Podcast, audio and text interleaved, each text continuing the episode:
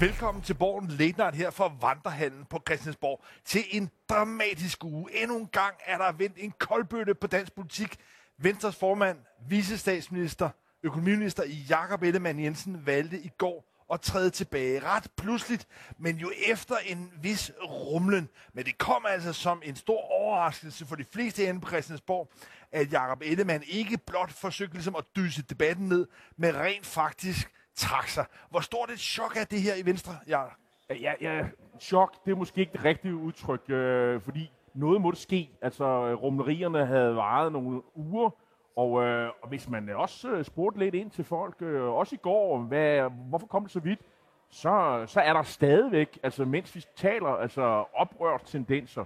Altså, og det handler om øh, CO2-afgiften. Det er ikke kun CO2-afgiften, men, men det er en, en, øh, Øh, en meget væsentlig faktor. Altså, der var jo øh, også en, en, nu tager jeg bare et eksempel, en, en kredsbestyrelse, nej ikke en bestyrelse, en lokalforeningsbestyrelse i Jylland, som jo opfordrede til, at, at medlemmer af Folketinget øh, for Venstre skulle stemme imod regeringens CO2-afgift. Det er altså ikke hver dag, man ser sådan noget. Det var noget, der var fundet, fundet vej til, øh, til avisernes øh, spalter, og, og, og, og, og, og det var ikke det eneste. Det, det var simpelthen øh, også øh, partisekretærer og andre, der blev bombarderet med rasende øh, lokale øh, øh, skal man sige, venstrekræfter, nok primært Jylland, men ikke kun Vestjylland, som nogen har peget ud. Faktisk mange steder, som var i, i oprør.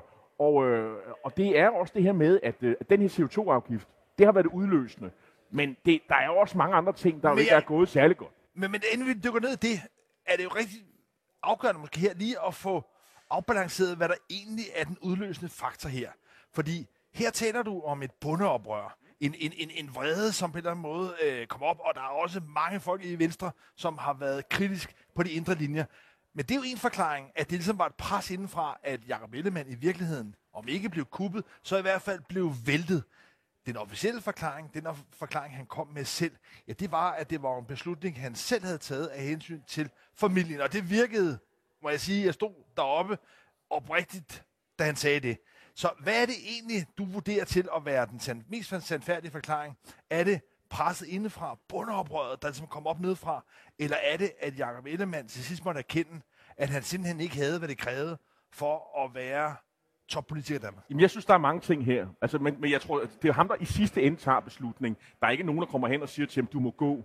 Men han har jo fornemmet på det, øh, af, også på dem, der var omkring ham. Fordi min fornemmelse er også, at selv folk, der er meget tæt på ham, har sagt, at der er problemer, og nu skal der gøres et eller andet. Han har følt presset, øh, og han har også følt, at alle de gange, hvor han ligesom har forsøgt at, at, at tale forsamlingerne op, og har prøvet på at skabe ny gejst og energi, jamen så sidder folk og kigger ned i deres skærme, eller de tror ikke på ham. Han har simpelthen mistet, skal man sige, evnen til at lede og begejstre. Og hvis man ikke kan det, ikke engang folketingsgruppen, og man ikke engang kan overbevise sine nærmeste om, at man er ens idéer til, hvilken vej man skal med partiet, jamen, øh, så, så kan man jo ikke. se. det kan man jo godt mærke, hvis man er i hvert fald en normal person.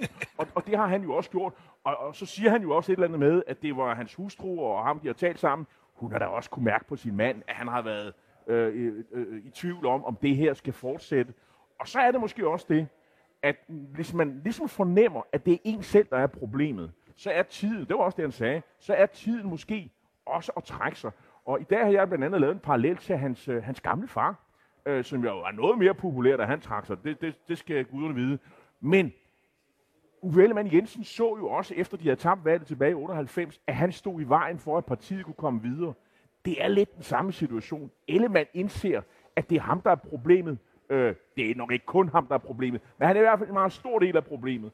Og derfor, hvis man tager ham væk, så er der måske en mulighed for, og så kan vi diskutere bagefter, hvor stor den er, øh, at Venstre kan komme videre. Så på den måde er der en, en, en parallel. Han tager sig selv væk, og på den måde kan man sige, at han offrer sig selv. Man kan kalde det for en dronningeoffring i skak. Om Venstre så vinder spillet til sidst, det, det, det er også til at diskutere.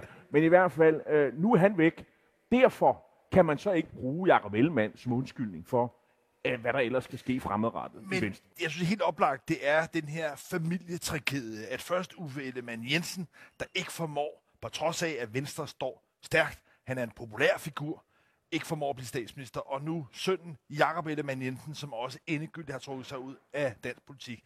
Men det skyldes jo nok også i høj grad, at da Jakob Ellemann blev valgt, der var det i en fuldstændig tumultarisk, kaotisk situation for Venstre. Formanden, Lars Løkke Rasmussen, havde trukket sig, har senere lavet et parti, hvor han har trukket meget af byvenstre med over, og næstformanden, som Jakob Ellemann selv var med til at trække op, Inger Støjberg, ja, hun rent også pladsen, stiftede Danmarksdemokraterne, som har trukket meget af landbrugvenstre med. Og i det her tomrum mellem de her to stole, ja, der har Jakob Ellemann altså så stået, ikke fordi, at der egentlig var mange, der dengang synes, at han var nødvendigvis den ultimative formandskandidat, men fordi han på mange måder var den eneste, det eneste oplagte bud, men som altså bare ikke har været tilstrækkeligt. Hvis vi ligesom prøver at botanisere ned i det, der jo godt lidt kunne kaldes en politisk nekrolog over Jakob Ellemann. Hvis vi så starter med de dårlige sider, hvad vil du sige, at han er fejlet værst med? Jamen det er jo at kunne begejstre sit parti og, og, og, og simpelthen kunne sælge billetter. Altså vælgerne er jo strømmet væk fra, fra Venstre. Han har været på, på en række turnéer nu her, først med regeringstoppen, og så i, rundt i, øh, i baglandet, og, øh, og det er faktisk gået øh, fra slemt til værre i meningsmålingerne. Og nu har man så ramt det her historiske lavpunkt. Øh, øh, det, det er de dårligste målinger, Venstre har haft i 40 år. Det vil sige, altså, at det at sende ham ud, og efter sommerferien, hvor han nu ligesom er kommet tilbage efter sin sygeårlov, jamen det har jo slet ikke kunne fungere. Så, så det har han ikke kunnet øh, øh, øh, klare. Altså, det har han simpelthen ikke øh, øh, øh, evnet. Og, og det man jo skal som toppolitiker, altså først og fremmest, det er jo at sælge billetter, som det hedder, altså få nogle vælgere ind i folden. Han har gjort det modsatte. Og, og, og, og der er jo, og man kan sagtens indvende og sige, at han havde nogle svære vilkår, og det er alt sammen rigtigt. Men når bundlinjen er, jamen som politiker skal man jo have begejstret folk øh, og få, få, få nogen ind. Og han har faktisk ikke kun noget som helst. Det eneste, jeg kan se, som står tilbage, som han er lykkedes med, og som man kan, måske nogen vil øh, hylde ham for, øh, det er, at han har trukket Venstre ind i SVM-regeringen.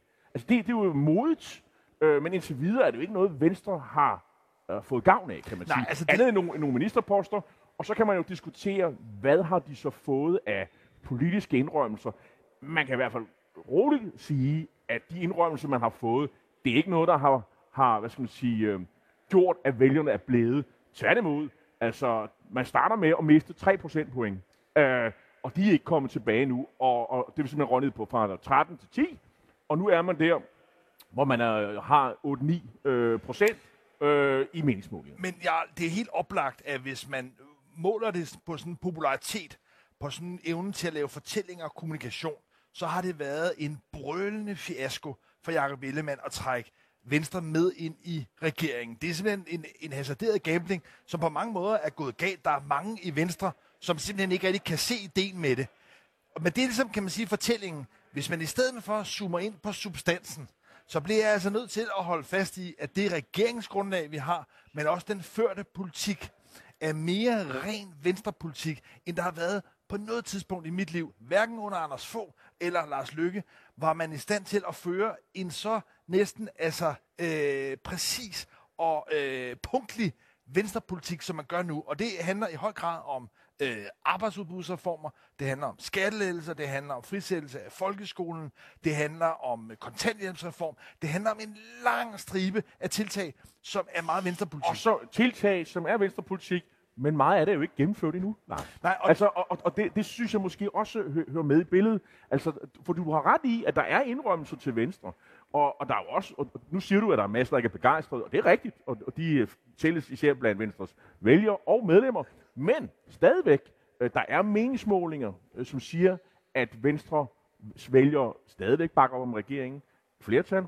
Der er også, hvis du spørger i, i folketingsgruppen, og ikke mindst på regeringsholdet og i toppen af Venstre, der er de jo ikke uenige i, at det var rigtigt, at Venstre gik ind i øh, regeringen. Så, så jeg synes ikke, at billedet er så entydigt. Nej, men, og og, og ja. men, men det, som, det, som jeg tror, vi er i hvert fald enige om, det er, har Venstre fået politiske indrømmelser, der er iværksat, så man kan gå ud og, og sælge? Ikke rigtigt. Og øh, det, der skulle være sket nu her i efter, efterårsferien, det var jo, at øh, 2030-planen kom, og der kunne man så se, øh, se hvor mange skattelettelser Venstre øh, har fået. De indrømmelser kommer jo nok, og man kan sige, det er måske en gave til øh, Troels Lund, at det får han så glæde af at kunne gå og sælge. Jeg, jeg er nødt til at sige, at for mig er det her også fortællingen om, at der gik panik i Venstres bagland. At de fik dårlig mave, at de ikke kunne bevare roen. For du har fuldstændig ret i, at mange af de afgørende, også ideologiske indrømmelser, Venstre har fået, både i øh, regeringsgrundlaget og i den politik, der er fremlagt til at blive ført, ja, det, er ikke, det kan ikke mærkes endnu. Og lad mig nævne to områder. Der er både skattelettelser, som er blevet mange gange større det er i hvert fald det, der tegner til, end det Socialdemokratiet lovede valgkampen. Så der er altså blevet lagt rigtig meget mere på, og argumentet nok så væsentligt er blevet, at Mette Frederiksen er begyndt at bruge det her arbejdsudbudsargument, klassisk venstre. Men jeg vil lige pege et område, hvor jeg virkelig synes, at Landbrug Venstre viser en manglende tålmodighed. Det er faktisk på klimaområdet og den her CO2-afgift. Fordi der er opfattelsen blevet, at nu skal landbruget brandbeskattes. Men det, der faktisk står i regeringsgrundlaget, det, der arbejdes på, det, der forhandles om, det er faktisk at lave en ordning, hvor landbruget, ja ganske vist, skal reducere, ligesom det er sket i industrien, ligesom det er sket på en lang række områder. Men til gengæld, og helt enestående for landbruget, vil blive kompenseret, og ikke bare en til en, men nok vil blive overkompenseret. Så det, der ligesom er målet for Venstre, det er, at når vi er tilbage med hele den her manøvre, ja, så har landbruget bidraget med sin reduktion, men til gengæld sidder bønderne tilbage med flere penge. Og den model, ja, den er ikke udført. Den er noget, der er, kan man sige, nogle fugle på taget. Det er med på. Men den her regering, den er altså kun under et år gammel. Der er lang tid til næste valg. Hvis man havde haft is i maven, havde lavet skattelettelserne komme ud, havde lavet den her CO2-afgift på en eller anden måde få lov til ligesom, at snurre du, færdigt. Du lyder jo næsten som øh, Jakob Ellemanns defensor, men man kan jo sige, og jeg tror, du har ret i, at der er sådan panik, men øh, der er jo bare nogen, der er øh, enormt bekymret for den der CO2. Og, og det man også så, og det synes jeg er meget usædvanligt, det er jo, du ser folk i et regeringsparti, som går ud og taler øh, regeringspolitik imod Venstres landbrugsordfører, folk fra der, Europaparlamentarikere, som siger, at de er imod det her, og, øh, og det har jo forplantet sig, det oprør har jo forplantet sig. Men hvad, og, hvad, hvad, hvad, er de imod? Hvad er de imod? Hvis nu, jamen de, de er jo imod, at, øh, at man lægger CO2-afgift øh, på landbrug i produktionsledet, det er i hvert fald det, de ja, siger. jo ikke, hvis de bliver kommenteret. Altså det, man skal huske, ja, jo, det er, men, men, det, den den men model, det får man jo bare ikke men, med her. Nej, men den model, der praktisk forhandles om, det er noget, der kan sammenligne lidt med braklægning. Altså, at man fik penge og men får penge. Alt det der, for det, altså, alt, det, alt det, det er jo rigtigt nok. Jo, jo, men, men, det er men, men, men det, der er Jacob Ellemanns store problem, og det, som har jo udløst det her, det er, at han starter en debat utidigt. Altså, han skulle jo have sagt, det kan alle jo se i dag, det er, uanset hvor mange spørgsmål han får, så skulle han jo glide af på de spørgsmål. Men han har en aften tendens til at svare på spørgsmålene. Og det er ikke altid klogt at, at svare på spørgsmålene, fordi så, så får man jo debatten før tid. Og det var det, han kom til at gøre på et medlemsmøde. Og så stod det pludselig i aviserne, og siden da er det bare gået galt. Men, men og, og, og, og, det, her, det, og det, som Troels Lund kommer til at gøre, det er to ting. Og vi hørte det allerede i går. Det er et, regeringsgrundlaget ligger fast. Vi støtter regeringsgrundlaget, alt det, der står. Troels Lund har selv været med til at, at, at, at skrive det, og han er meget central også, uanset hvilken ministerpost han til den tid får, så er han meget central i de forhandlinger. Og det er også ham, der i sidste øh, ende kommer til at nikke til, til, til de ting, du lige har beskrevet. Så man fastholder øh, øh støtten til regeringsgrundlaget, og så vil han jo ikke sige mere om det. Det vil sige, at den debat skal lukkes nu. Men, og, men, men, men, og så må men, vi jo se, jo, om, om, det, om man lykkes med det. Det tror jeg da. Men igen, det er altså en rysten på hænderne. Altså, den CO2-afgift, der kommer på landbruget, det er 100% venstrepolitik. Altså, der er intet i den model, om der er intet i den model, som ikke på en eller anden måde, at man vil kunne komme ud og forklare landbrugforeninger. Prøv at høre.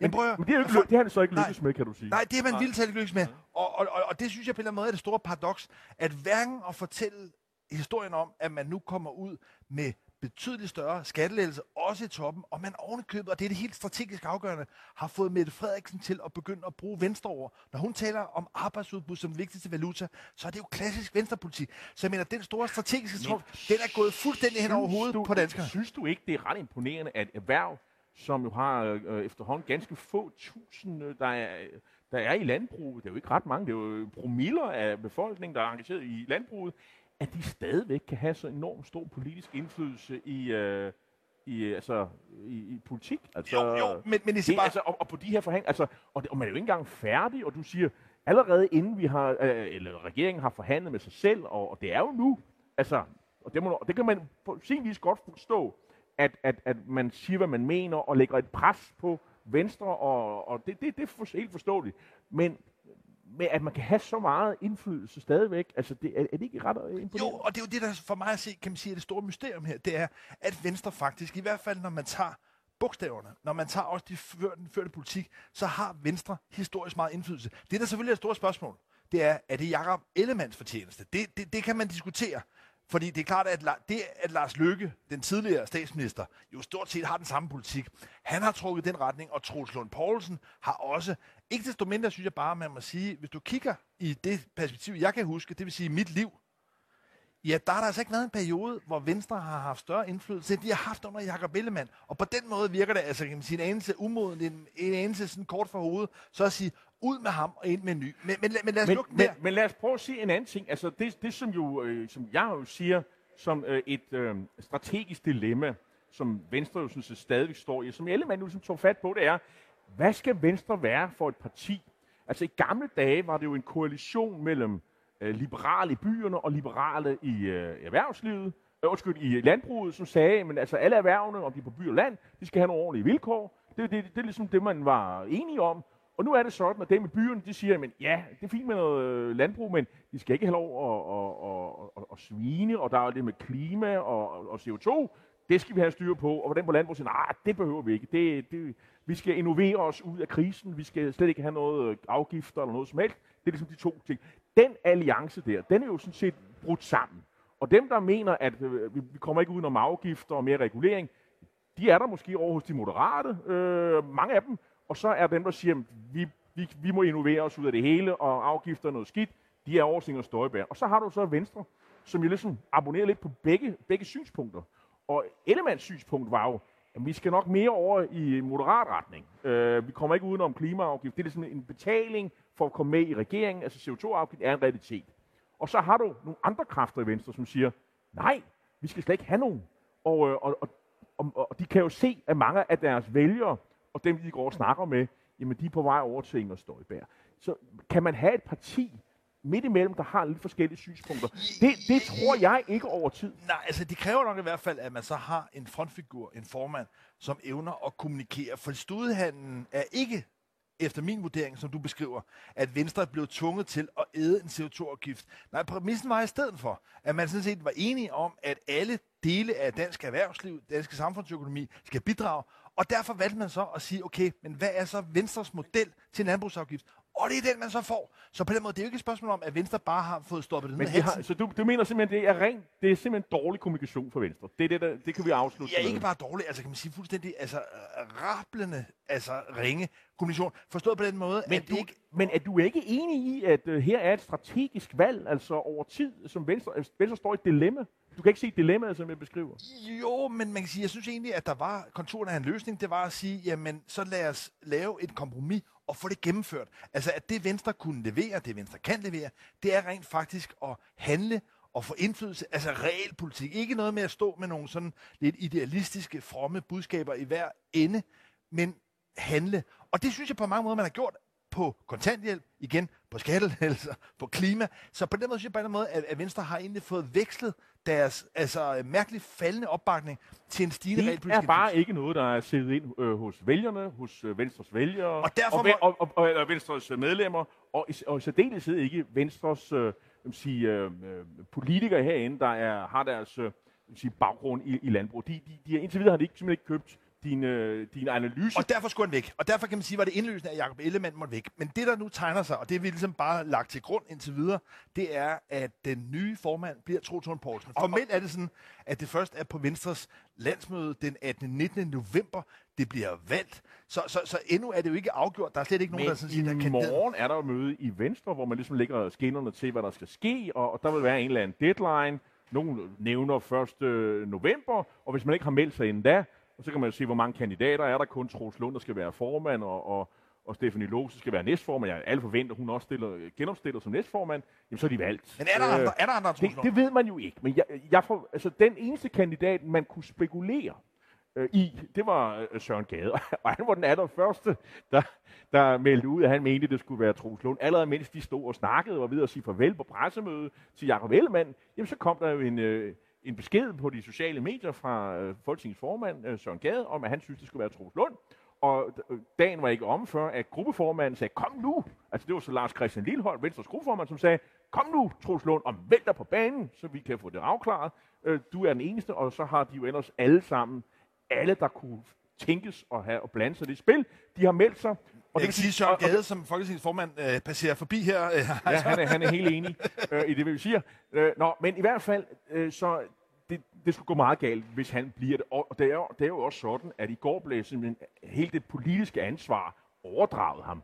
Øh, for, faktisk, fordi, så, øh, faktisk, han har faktisk i princippet så meget ansvar, så han kunne trække øh, Venstre ud af regeringen Men der er i, ting, i morgen. Det kommer så ikke til at ske, fordi Troels Lund er jo selv øh, en del af det her regeringsprojekt. Men der er en ting, jeg slet ikke, forstår, ja? jeg slet ikke forstår i den der kabale, det er, at mens Jakob Ellemann var sygemeldt, der fungerede Troels Lund Poulsen i en periode som både forsvarsminister og økonomiminister.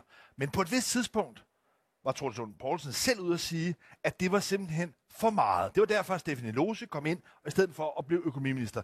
Men Troels Lund Poulsens forklaring dengang var, at han simpelthen var overbebyrdet, og hensynet til familien, så ville han gerne have lidt mindre at se til. Så er det bare, at jeg undrer mig nu, fordi har han lige pludselig fået mere arbejdskraft, en anden forhold til familien. Jeg, jeg forstår det ikke helt, fordi det argument, han kom med dengang, gælder det ikke længere. For det var sådan set meget sympatisk, meget sådan, altså menneskeligt forståeligt. Nu foreligger der en ny situation. Men det vi jo kan se øh, herfra, det er, øh, at når han er valgt som Venstres formand om en måneds tid, og det bliver han, så, så, så kommer der en regeringsrokade. Og, øh, og spørgsmålet er jo så, skal han fortsætte med at være Venstres formand og forsvarsminister, altså det som Jacob Ellemann var, eller skal han tilbage og være økonomiminister, det er han så allerede nu, øh, og så er der en anden, der skal være forsvarsminister. Eller forestiller man sig, at Stefanie Lose kommer tilbage igen og er økonomi, økonomiminister? Det ved vi ikke. Jeg tror, at Stefanie Lose bliver, hvor hun er. Hun har signaleret, at hun vil ikke tilbage til landspolitik. Hun vil vedblive med at være formand for Region øh, Syddanmark. Så det tror jeg, man skal regne med. Men hvad sker der så? Kan man forestille sig, at en ny venstremand, formand, sætter sit eget hold, simpelthen siger, at der er en masse folk her, der har været ministre, de, de, de trænger simpelthen ikke igennem. Vi bliver nødt til at have nogle flere, måske nogle nye kræfter. Øh, ringer han til Christian Jensen, ringer han til Carsten Lauritsen, ringer han til Søren Pind, ringer han til nogle andre og siger, I må tilbage igen, og det her parti skal reddes nu. Nu, øh, nu, nu ringer telefonen, I må op og gøre en indsats for Venstre. Sådan noget begynder man at spekulere i allerede nu. Jeg tror, det, ser, det vil være underligt, at Troels Lund Poulsen skulle fortsætte som forsvarsminister, til trods for, at der jo ligger det her kæmpe forsvarsforlig, som skal udmyndtes. Det kan man jo ikke sætte hvem som helst til. Hvem er det, der påtager sig den her Hercules-opgave? Jamen, det bliver jo nødt til at være en eller anden. Jeg kan kun komme i tanke om en, som måske kunne løse den opgave. Øh, det er Carsten Lauritsen, som jo i dag er i DI og så videre. Og, og, og det er, eller er det Dansk Erhverv, et dårligt hus, det er en af erhvervsorganisationer, det er DI. Det er DI. Altså, det skal jo være en vis kapacitet. Folk, der kan det her øh, stof, eller bliver han ved, så har vi den gamle situation med en, en venstreformand, der er dynget til med øh, rigtig tunge ansvarsopgaver, øh, som jamen, forsvarsminister. Jamen, stop nu lige. Skal, jamen, jamen, der er jo en forlig, og der er udnyttes og så videre, og alle de sager, der kan klæbe til ham og så videre. Stop nu lige. Socialdemokratiets formand er statsminister.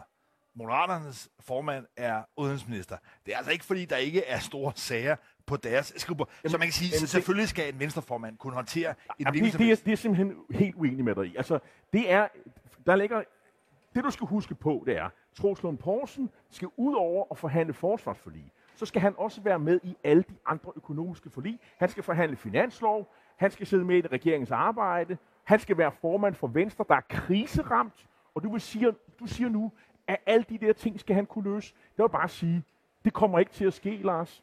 Øh, han skal væk fra det forsvarsministerium. Der skal nogle andre ind og, og, og fuldstændig køre på det og, og kigge på det og løse den opgave. Så skal han tilbage og være økonomiminister, så han kan være med i de, alle de andre ting og, og være venstreformand. Men det, der det bliver fald... den eneste løsning, som jeg kan se. Men det der er i hvert fald den afgørende for mig at se forklaring på, at det helt entydigt bliver Troelsund Poulsen. Udover at han har opbakning, kan man sige, fra stort set alle andre i, i, på toppen i Venstre, så var det Troelsund Poulsen, som sad og forhandlede det her regeringsgrundlag i høj grad sammen med Morten Bødskov og Nikolaj Vammen og Mette Frederiksen selvfølgelig, og smede i virkeligheden den alliance. Så forestillingen om, at der skulle kunne komme en, som ikke havde været en del af de forhandlinger, det er for mig fuldstændig forblommet naivitet. Så selvfølgelig bliver det Trulsund Poulsen. Det, der for mig at se bare det afgørende spørgsmål her, det er, har han evnerne? Altså ved sidste valg, som er under et år siden, der fik han lidt over 5.000 personlige stemmer.